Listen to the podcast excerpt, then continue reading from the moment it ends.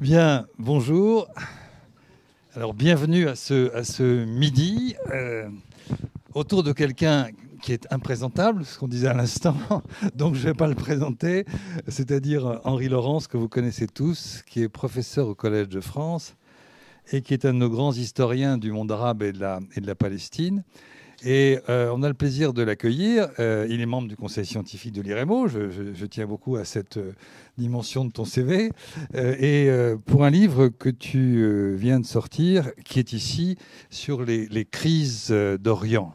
C'est un sujet que tu as eu l'occasion déjà d'aborder, notamment dans un livre qui était un commentaire des articles de Lamartine que tu avais appelé La question d'Orient, et tu commentais les, articles de Lamartine discours pardon, de, la, de Lamartine. Et donc, c'est un sujet dans lequel tu as, tu as fait beaucoup d'études. Beaucoup Alors, moi, j'ai lu ce, livre et, je dois dire qu'en sortant de ce livre, j'étais, pour reprendre le mot de tout à l'heure, assez accablé.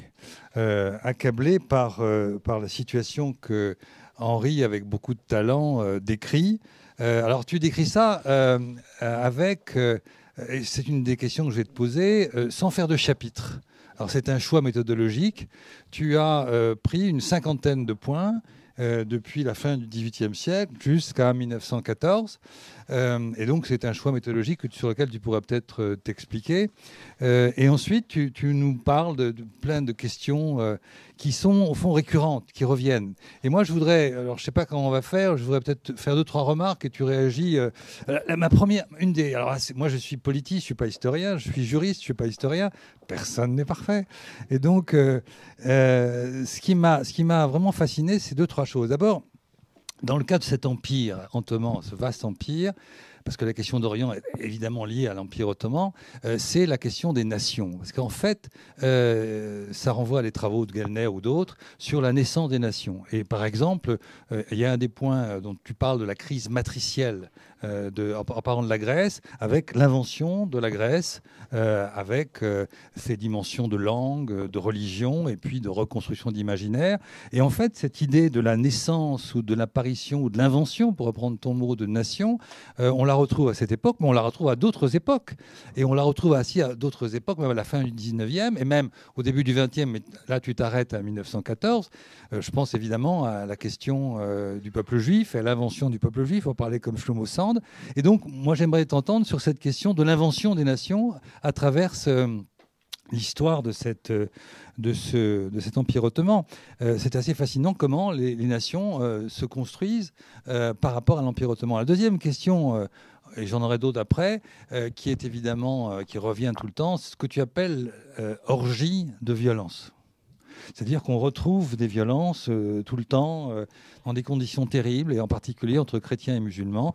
Le, D'ailleurs, tu as choisi, je ne sais pas si c'est toi l'éditeur, c'est toi qui as choisi ce, fameux tableau de Delacroix qui sur le massacre de, dans l'île de Chios en 1822.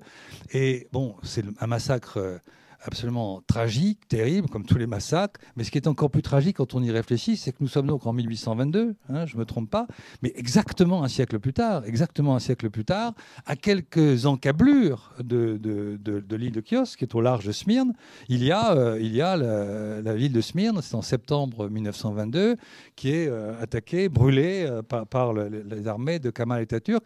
Donc on a le sentiment que pendant ce siècle, entre 1822 et 1922, les, mêmes questions se sont posées et, ces solutions terribles, d'autant plus qu'en 1922, on va expulser les, Grecs orthodoxes, une grande partie des Grecs orthodoxes, et on va même, du point de vue du droit international, aboutir à, une convention, qui est la convention de janvier 1923, qui est postérieure à ce dont tu parles, mais c'est quand même assez incroyable que le droit international intègre un échange de population, car c'est un échange de population qui est organisé entre la Grèce et la Turquie, avec évidemment une asymétrie des rapports de force tout à fait considérable.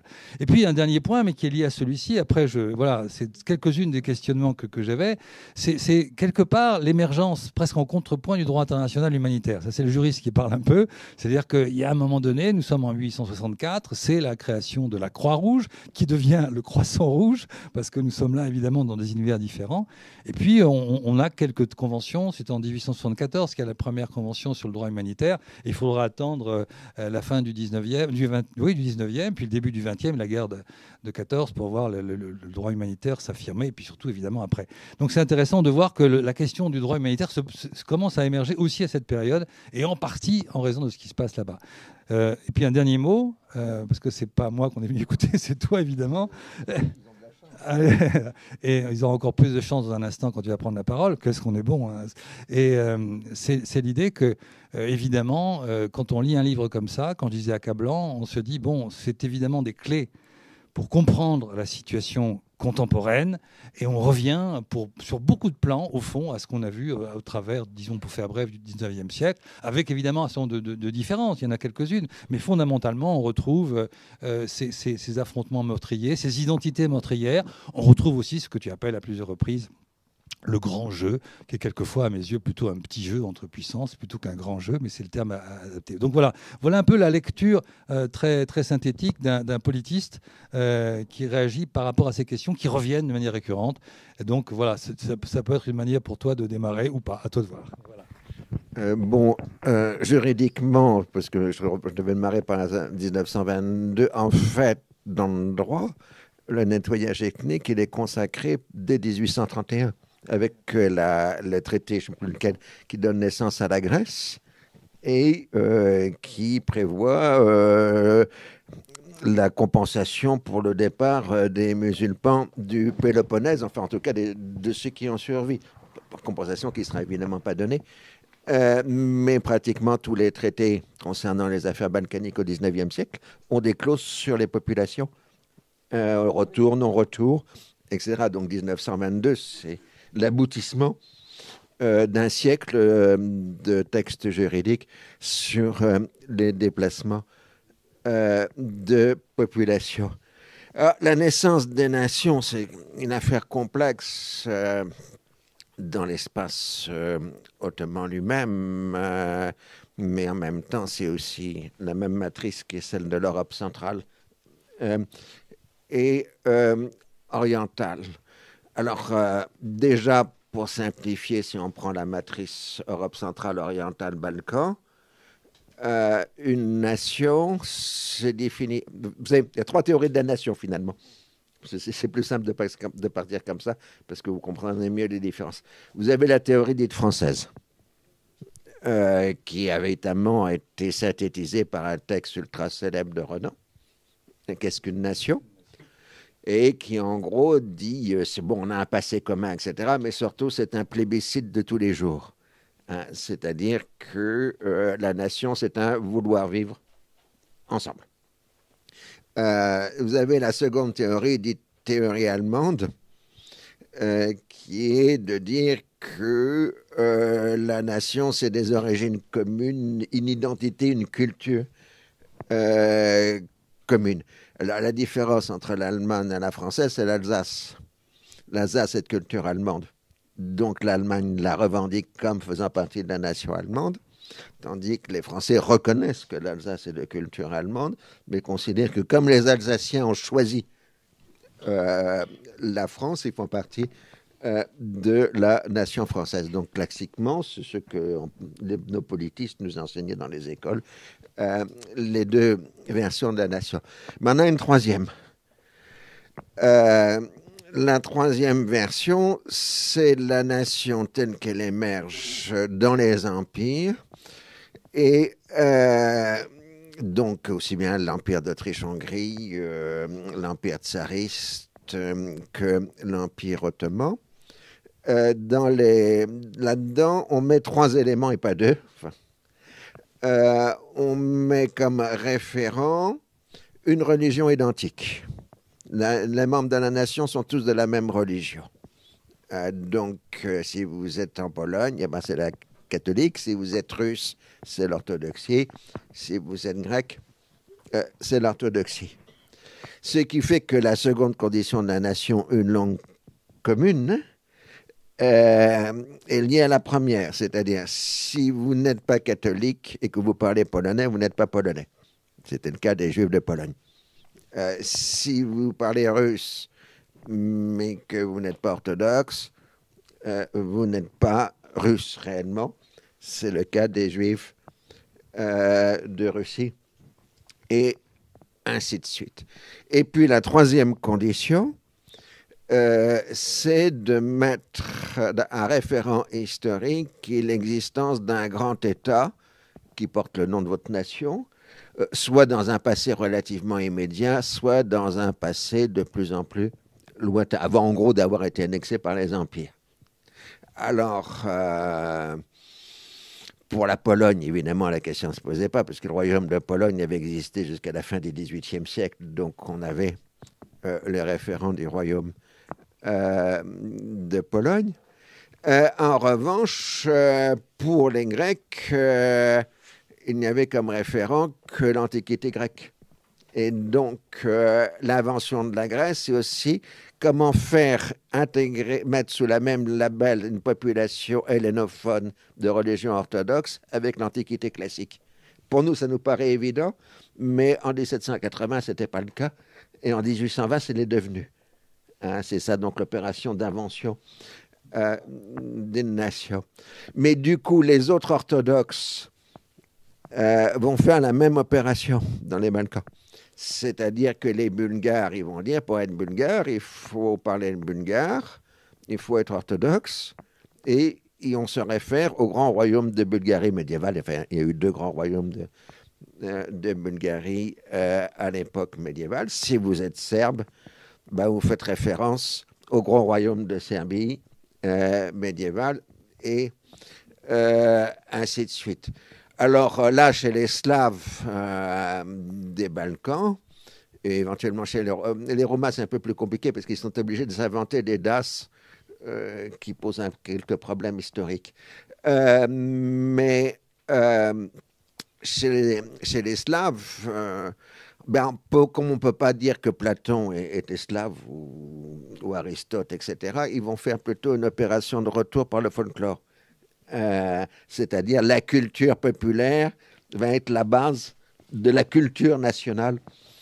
Euh, alors donc, ce qu'il faut imaginer, ce sont les pauvres paysans orthodoxes des Balkans, dans la région vaste qu'on appelle la Macédoine, où tous les peuples sont tellement mélangés que ça donnait naissance à un plat de cuisine, la Macédoine des légumes. Euh, ça, la Macédoine des légumes, ça renvoie à la Macédoine des peuples. Hein. Donc vous avez un pauvre paysan et on va lui dire, toi, tu es grec, et tu vas apprendre le grec, mais l'autre, on va lui dire, euh, toi, tu es bulgare, hein, puis toi, tu es serbe. Donc, il ne sait jamais à, quelle des trois nations il va appartenir. Et les choses vont s'aggraver parce que s'il appartient à une nation, il sera massacré par les gens des deux autres. Euh, et c'est donc ces orgies de violence qui, en particulier, euh, durant les guerres balkaniques, qui ont pris des caractères absolument génocidaires. Donc ça, c'est un point essentiel. Alors, l'invention d'une nation, c'est aussi des transformations de communautés. Euh, dans l'Empire ottoman, bah, la distinction, elle était entre les chrétiens divisés en différentes églises, les musulmans et les juifs. et alors, bon, ces, communautés non musulmanes étaient organisées en tant que communautés. Il y a de longues discussions pour connaître la genèse de ces communautés, mais la version la plus vraisemblable, euh, c'est que ces communautés ont été construites pour des raisons fiscales. Euh, parce que les non-musulmans payaient des impôts et c'était des impôts de répartition. Euh, c'est-à-dire, donc, on disait à un groupe, vous devez payer tant à l'État. Donc, il fallait qu'ils s'organisent pour pouvoir lever l'impôt chez eux, pour le transmettre à l'État. C'est comme ça que les communautés se sont organisées, d'abord à l'échelon local et puis ensuite à l'échelon de l'Empire, euh, dans euh, l'histoire ottomane. Euh, ces communautés, elles étaient non territoriales, puisqu'elles étaient dispersées. Et d'ailleurs, en réalité, le grand gagnant de l'Empire ottoman, c'était le patriarcat œcuménique de Constantinople, puisqu'il a repris le contrôle grâce aux Ottomans, à la fois sur toute la chrétienté orthodoxe balkanique, et sur euh, les orthodoxes du Proche-Orient euh, après 1516. Euh, et donc, quelque part, mon livre, c'est aussi la destruction progressive de l'espace du patriarcat orthodoxe de, Constantinople. Et donc, ce que tu as à ce moment-là, c'est que ces communautés deviennent protégées par les puissances européennes au XIXe siècle. Et euh, quand on demande de les émanciper, il est plus possible de les émanciper sur la façon dont on a émancipé les non-chrétiens en Europe. En Europe, on a émancipé les non-chrétiens selon la phrase célèbre euh, de Clermont-Tonnerre à l'Assemblée constituante en 1791, tout leur accordé en tant qu'individu, tout leur refusé en tant que nation. Nation ici a le sens de communauté, pas de... Euh, et donc, ça veut dire que la France et puis ensuite le reste de l'Europe a fait une émancipation d'individus. Euh, dans l'Empire ottoman, on a fait l'inverse. En 1856, on a fait une émancipation de communautés qui deviennent des institutions de droit public ottoman, qui organisent leurs propres affaires, qui ont leurs propres tribunaux, euh, qui ont leurs biens, et dont le chef, qui est un chef religieux, est investi euh, par le sultan calife. Et le but est tout simplement de pouvoir faire coexister sur le même espace musulmans et les différents groupes chrétiens. Éventuellement juifs, mais les juifs sont secondaires, ils ne posent pas de problème euh, à l'époque. Mais ce qui s'est passé avec le modèle grec, c'est que les Grecs, enfin les orthodoxes hellénophones se sont dotés d'un territoire et d'un État, et ensuite les autres Slaves ont fait la même chose. Alors, euh, ce qui va donner dans l'espace ottoman le fait que c'est l'identité religieuse qui sera à la base de la nation. Euh, prenez l'exemple tout simple, vous avez beaucoup de musulmans dans l'Empire ottoman qui sont hellénophones, parce que tout simplement ce sont des descendants de Grecs convertis à l'islam. Ah bien, ils ne deviendront pas grecs parce que, sur la définition que pour être grec, il faut être orthodoxe. Donc, ils vont devenir turcs. Euh, et au bout d'un certain temps, ils vont perdre leur langue grecque et devenir des Turcs. Et inversement, euh, vous avez beaucoup d'Arméniens dont le turc est la langue maternelle. Et ils vont devenir arméniens, euh, puisque les musulmans vont suivre le même phénomène. Et donc, ce qui se passe d'absolument terrible, c'est que les communautés se territorialisent. Et comme elles se territorialisent, elles procèdent à de nettoyage ethnique et ce qu'on appellerait aujourd'hui euh, des génocides. Donc, c'est ce qu'on appelait la balkanisation. Mais ce que tu as évoqué tout à l'heure pour 1922, c'est la poursuite. Mais c'est en sens inverse, c'est-à-dire que dans la balkanisation, la plus grande partie des musulmans des Balkans ont été éliminés. Et euh, dans l'espace anatolien, c'est l'inverse, c'est-à-dire l'essentiel des chrétiens euh, ont été éliminés. Pour référence, on estime qu'il y avait 35 à 40% de musulmans dans les Balkans ottomans vers 1800. Euh, donc, on peut voir qu'ils ont été absolument euh, balayés. Et ce qui en reste aujourd'hui n'est qu'une fraction de ce qui existait euh, vers 1800. D'où le fait que le sionisme, pour terminer ta question que tu ne m'as pas posée, c'est exactement le passage aux limites de la doctrine des nations d'Europe centrale et orientale. Euh, simplement, euh, l'État médiéval, ils l'ont pas, mais ils vont renvoyer bien plus loin à la Palestine biblique. La, euh, la langue, ils l'ont pas. Ils en créent une, l'hébreu moderne. Et même à la limite, la religion, ils l'ont pas parce que les rabbins sont au départ tout à fait hostiles aux sionistes, parce qu'ils considèrent que les sionistes euh, entravent les voies de Dieu, euh, etc. Donc, ce qui est extraordinaire dans le sionisme, c'est qu'ils inventent à la fois la langue, la religion et le territoire. Mais ils suivent en réalité totalement la grille euh, qui va de la Pologne à la mer Noire. ce sont exactement culturellement des gens d'Europe centrale. et orientale. Donc j'ai répondu à ta question sur les nations. Euh, On en revient à l'autre question, c'est pour reprendre une formule connue et classique sur les identités meurtrières, parce que c'est quand même quelque chose qui est récurrent, c'est que euh, tu viens d'évoquer les conceptions très fermées des nations, finalement, qui renvoient à une exclusion de l'autre. Et euh, il n'y a, pas de possibilité de compromis. Euh, et donc, ma question, c'est est-ce que, pendant tout ce siècle dont tu parles, le 19e siècle, est-ce qu'il y a eu des moments où, malgré tout, on a pu envisager des formules de compromis pour dépasser ces, ces conflits qui sont liés à cette territorialisation dont tu parles? Et on a l'impression qu'il n'y en a pas eu. Et ça, ça, ça, me, ça me, je reviens à la question de tout à l'heure. Euh, c'est pourquoi tu, tu, as, tu as choisi euh, de traiter toute cette période, qui est quand même très longue, euh, avec beaucoup d'érudition, de, la fin du 18e jusqu'à maintenant, sur 50 points. Tu, tu n'as pas, pas voulu euh, alors, tu, tu, n'as pas voulu euh, prendre une thématique ou, choisir un, une, séquencer euh, ces périodes. alors, par exemple, tu viens d'évoquer l'invention des nations, tu l'évoques à plusieurs reprises. Pourquoi tu n'as pas tu as choisi cette formule de présentation plutôt qu'une autre qui aurait été par chapitre et, qui aurait peut-être donné des, une périodisation de, ce, de ce siècle dont tu parles? Euh, deux choses. D'abord, euh, moi je suis historien, donc bête et chronologique. Euh, donc je, je déteste l'ordre thématique parce que je pense que l'ordre thématique amène des confusions. Parce que quand tu fais vraiment du thématique, tu arrives à mettre sur le même rang des événements qui peuvent avoir plusieurs années, voire plusieurs dizaines d'années de distance. Donc tu crées des faux rapports et des fausses euh, il y a des récurrences, ça a du sens, non? Non, ben oui, mais j'indique qu'il faut, il faut d'abord décrire la récurrence avant de la, thématiser. Euh, donc... Tu as choisi, as choisi les, une vision chronologique, et seulement chronologique. Seulement. Et, mais avec, mais même. Mais j'ai fait la même chose pour la Palestine. Oui, mais donc tu as des chapitres dans la, dans la Palestine. Oui, mais là j'ai pas de chapitre. Là, tu as 50 points. C'est pour ça, c'est ma question. Non, parce que j'ai pas trouvé de césure. D'accord, ok. Voilà la réponse. Euh, je suis dans un continuum, j'ai pas de césure, et quand, et quand ça s'arrête là, ça repart de l'autre côté. Euh, alors, et, l'autre chose, c'est que le grand jeu, bon, en fait, il y a deux choses. les deux termes ont été inventés dans les années 1830. Euh, la question d'Orient apparaît vers 1832 dans le vocabulaire. Je n'ai pas trouvé, en tout cas en français et en anglais, des références. Pareil qu'il y a peut-être des choses en russe.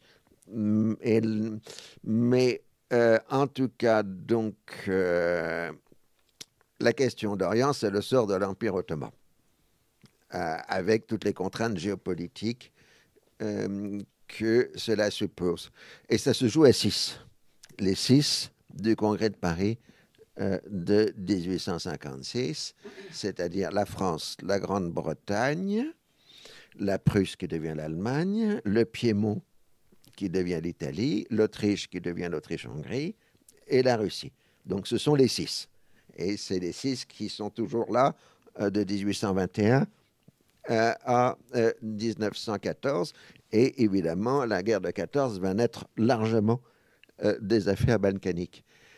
de l'autre côté, tu as les deux et que tu, avais l'air de mépriser euh, les Russes et les Britanniques le long de la route des Indes, euh, qui entre 1790 et 1914 euh, sont sur le pied de guerre, les uns et les autres. Alors les Anglais des Indes font forward, c'est-à-dire qu'ils vont vers l'Est, pour empêcher les Russes d'arriver, et les Russes, eux, y descendent. Et d'ailleurs, en 1884, ça on a complètement oublié, ils sont partis plus qu'à quelques kilomètres euh, les uns des autres en Afghanistan. Et euh, c'est la panique à bord parce qu'on dit bah, les deux empires vont entrer en guerre. Euh, et il y a trois semaines ou un mois, en 1884, où le monde tremble parce qu'on est évidemment en temps direct en 1884. Ce qui se passe du côté de l'Afghanistan est relié par câble télégraphique au reste du monde. Donc on sait euh, ce qui se passe. On a eu un moment de stratégie au bord du gouffre en 1884. c'est amusant parce que ça rappelle les grandes crises de la guerre froide. Euh, cette crise euh, de 1884. Donc ça, évidemment, tu as toute la littérature anglaise avec Kipling, évoque très largement. C'est évidemment le grand jeu, ça a été rendu célèbre par Kipling, même si le terme a été inventé dans les années 1830, dans son magnifique roman euh, qui est Kim. je fais un, retour en arrière parce que tu m'as demandé les identités meurtrières. Mais en plus, ils se connaissent, ils sont copains. On a toujours montré que pour l'Autriche-Hongrie, toutes les nations qui naissent euh, en Autriche-Hongrie, c'est fait par, par des gens qui sont euh, à partir de trois religions différentes, à trois groupes, qui ont des frères euh, catholiques, on est orthodoxe, et des beaux-frères, etc. Donc, plus on se massacre, plus on connaît les gens.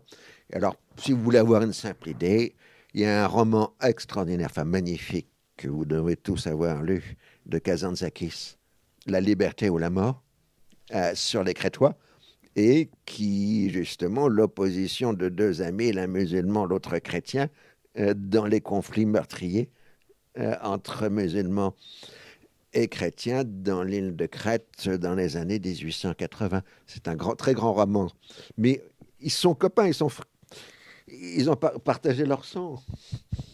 Euh, les héros de Kazantzakis mais c'est pas parce qu'ils ont partagé leur sang, qu'ils ont fait leur enfance ensemble, qu'ils vont pas se massacrer, massacrer les familles des autres, et euh, ainsi de suite. Euh, donc c'est ça. Alors moi je voudrais revenir parce que en tant que politiste, à peut-être passer de côté à ce qui est l'essentiel de la démonstration. C'est une vision disciplinaire des choses. Hein. l'essentiel de la démonstration, c'est qu'à la fin du XVIIIe siècle, l'espace politique de l'Europe s'est projeté jusqu'à l'Indus. Donc, euh, l'espace qui est couvert par question d'Orient et grand jeu, euh, c'est l'espace Méditerranée-Indus autour d'une ligne fictive qu'on appelle la route de l'Inde. Hein. et euh, 1798, quand Bonaparte attaque en Égypte, c'est pour aller sur la route de l'Inde et éventuellement aller jusqu'au Décan. Euh, donc, euh, il faut bien comprendre euh, que dans cet espace, dans la mesure où les Anglais disent touche pas la route de l'Inde, tous les autres qui s'y posent, les Anglais essayent de les chasser. ce qui va faire qu'à partir de la fin du XVIIIe siècle, pour tout acteur politique local ou régional, euh, il faut compter sur l'appui d'une ou de plusieurs grandes puissances pour réaliser ses dessins politiques. Euh, donc d'un côté, on peut dire qu'il y a ingérence euh, des grandes puissances, enfin des, six dont je te parlais tout à l'heure, mais de l'autre côté, il y a implication. C'est-à-dire que moi, petit chef montagnard du Kurdistan, d'Anatolie, ou de Palestine, etc., j'ai fait dans mon calcul euh, l'éventuelle utilisation d'une ou, de, grandes puissances étrangères. Hein. et ça commence dès 1799, quand le commodore Smith, après la bataille d'Acre où les Français ont été repoussés, réinstalle l'émir Bachir de Chihab comme émir dans la montagne libanaise contre l'avis euh, des Ottomans. Euh, donc, à partir de ce moment-là, pour être un chef local, il faut avoir de soutien de l'extérieur. Donc, ce jeu d'ingérence et d'implication, il commence à la fin du XVIIIe siècle, il n'est pas terminé aujourd'hui. Euh, la crise syrienne est une démonstration par l'absurde sanglant que ces jeux d'ingérence et d'implication, actuellement, tu as des avions de combien de nations qui, se combattent et qui, plus que 6 dans l'espace euh, euh, aérien syrien aujourd'hui, sans parler des troupes au sol. Tu as des Américains, tu as des Français, des Anglais, des Russes, des Iraniens, etc. Donc ce jeu d'ingérence et d'implication, il fonctionne. Le second point, c'est quand tu regardes les archives, tu te demandes toujours si c'est la grande puissance qui manipule l'acteur local ou si c'est l'acteur local qui manipule la grande puissance. Euh, je sais que pour les sciences politiques, c'est un problème d'Israël. Est-ce que c'est les, Américains qui, manipulent Israël ou est-ce que ce sont Israéliens qui manipulent les Américains? Euh, La question euh, reste ouverte.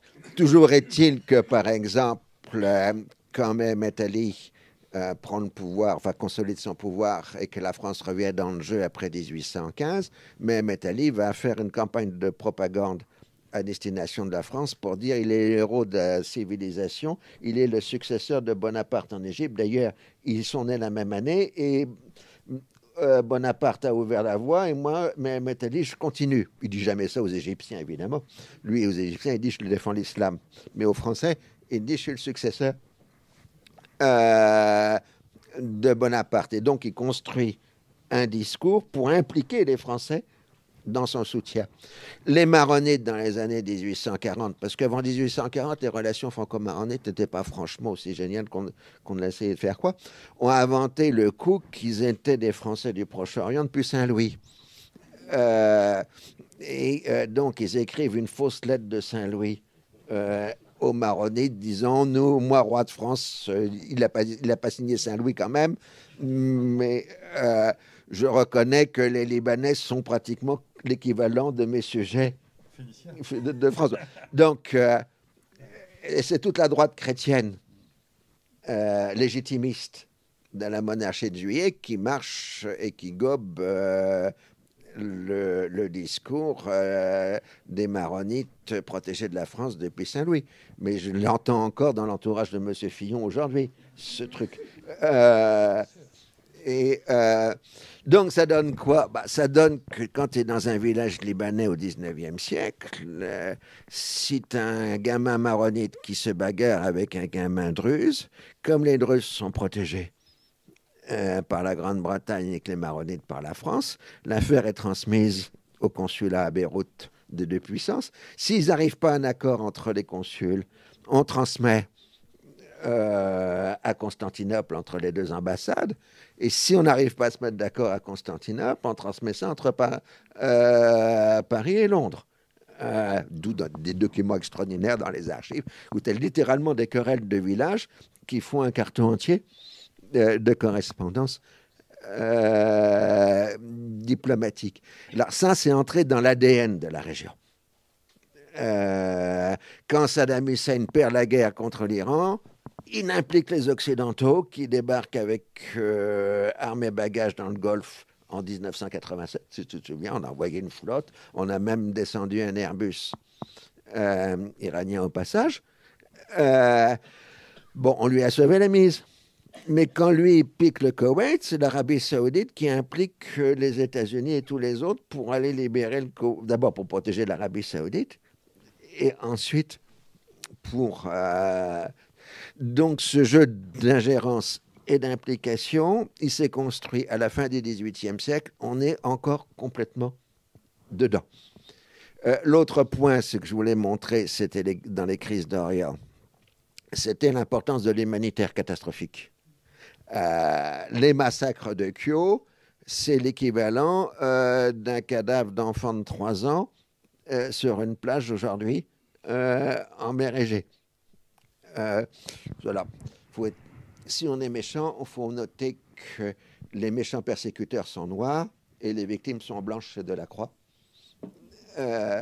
Et dans les discours de l'époque, on dit on n'a jamais vu une telle violence depuis les massacres de Blancs à Saint-Domingue sous la Révolution.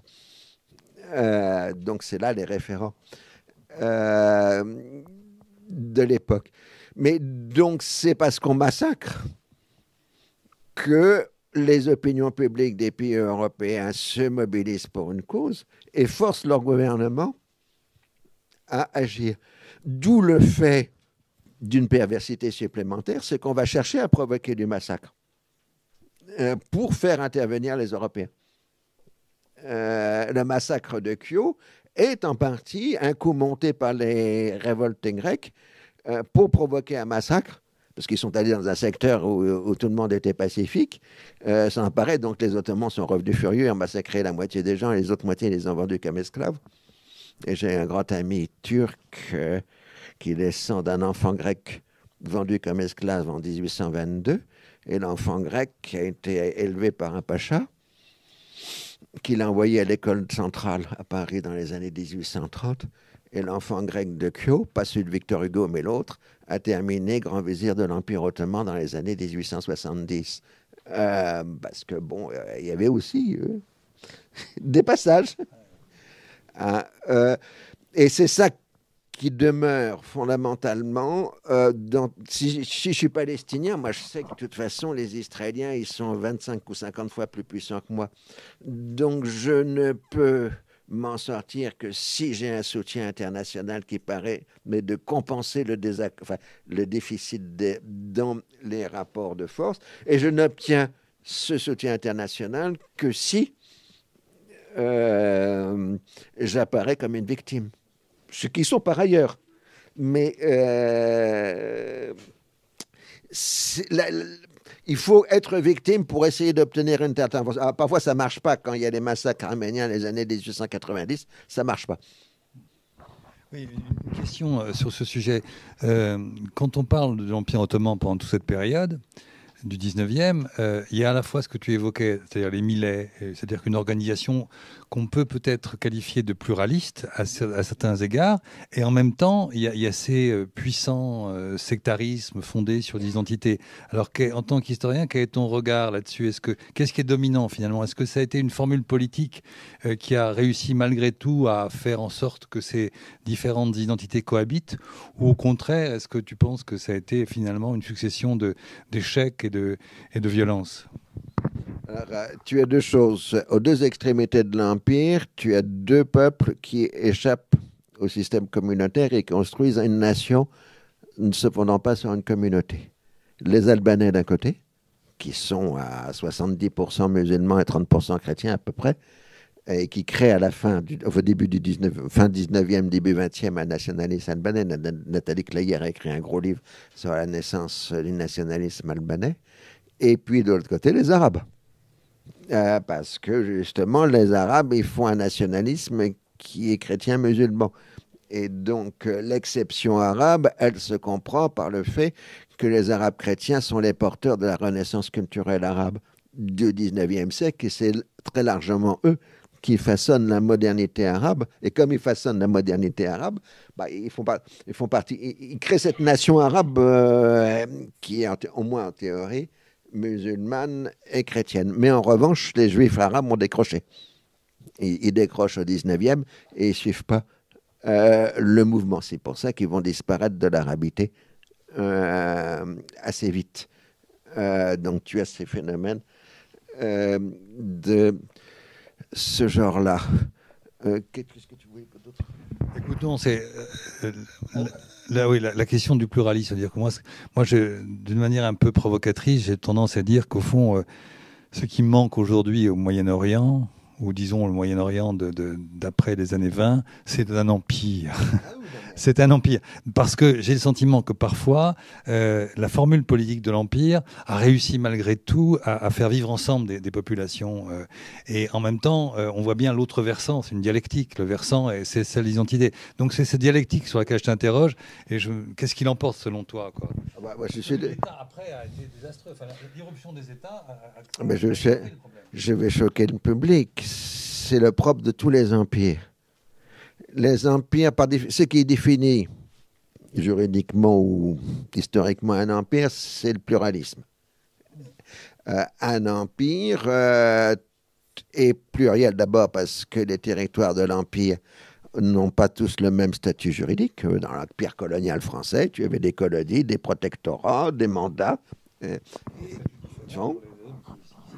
donc, euh, dans l'Empire, vous avez des statuts juridiques différents. Les, peuples de l'Empire ont leur propre code juridique. Il y avait un statut musulman qui faisait partie du droit français euh, dans l'Empire colonial euh, français. Et l'Empire, c'est la circulation. C'est-à-dire que dans un empire, les peuples circulent euh, librement à l'intérieur de l'espace impérial. C'est pour ça que quand l'empire colonial français, on finit par avoir euh, les indigènes des colonies arriver en métropole, parce que l'empire, c'est la liberté euh, de circulation. Alors évidemment, c'est aussi le rapport dominant-dominé, je suis totalement d'accord. Tandis que le problème, c'est que la nation, c'est l'homogénéité. et donc, quand tu crées la nation, ben, euh, la France n'a pas, créé, pas une nation créée en France, parce qu'elle est un héritage de la construction de l'État français. L'État qui a précédé la nation euh, en France. Mais dans le reste du monde, euh, c'est pas le cas. Euh, donc, à partir du moment où tu as une définition en termes d'exclusivité de la nation, tu crées au minimum des catégories qu'on va appeler minorités ou halogènes pour des gens qui s'habitent depuis des siècles et qui sont parfois antérieurs euh, au groupe dominant du territoire. Alors, on avait dit, pour continuer la question, que le nationalisme arabe était une nostalgie d'empire. Euh, ce qui n'était pas faux en partie dans la mesure où les gens qui se réunissent à Alexandrie en 1945 pour faire la Ligue des États arabes sont tous d'anciens fonctionnaires ottomans. Euh, euh, donc, ils se rappelaient un temps où il n'y avait pas de frontières dans cette région du monde.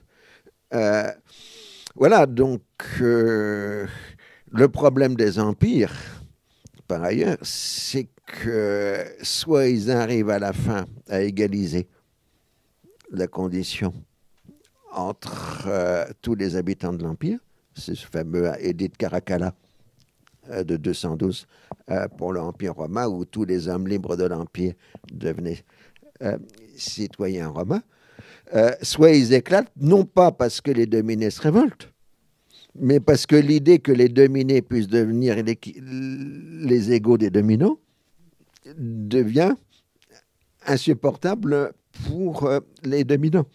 Et on peut en un sens penser que la fin des empires euh, coloniaux français, anglais, belges, néerlandais, etc., c'est le fait qu'à un certain moment, les peuples dominants de l'empire ont compris que il serait obligé d'accorder la, totale égalité, y compris en droits sociaux, et que donc il fallait donner une indépendance avant qu'on y arrive.